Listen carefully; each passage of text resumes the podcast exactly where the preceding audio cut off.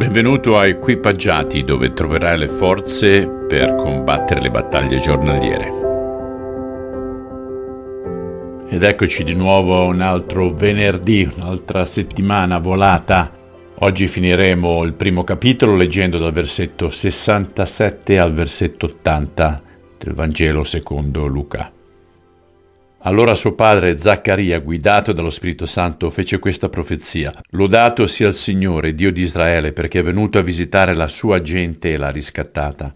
Egli sta per mandarci un potente Salvatore dalla famiglia reale del suo servo Davide, proprio come promise tanto tempo fa per mezzo dei suoi santi profeti. Qualcuno che ci salverà dai nostri nemici e da tutti quelli che ci odiano il Signore è stato misericordioso verso i nostri antenati, verso lo stesso Abramo, ricordandosi del giuramento che gli fece e dandoci la gioia di servirlo senza paura, liberi dai nostri nemici, resi santi e giusti, degni di stare alla sua presenza per sempre.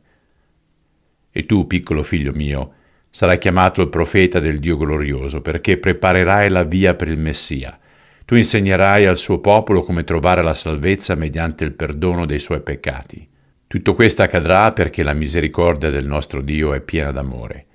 Egli farà levare su di noi la salvezza come l'aurora che risplende dall'alto, per illuminare quelli che vivono nel buio profondo della morte, e ci guiderà verso la via che porta alla pace.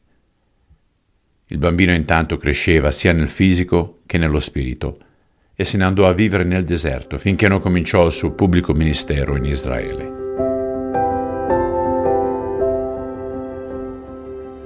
Sì, Signore, come profetizzò Zaccaria, tu sei venuto per portare luce in mezzo alle tenebre e ci guidi non solo per la via che porta alla pace, ma per la via che porta alla salvezza.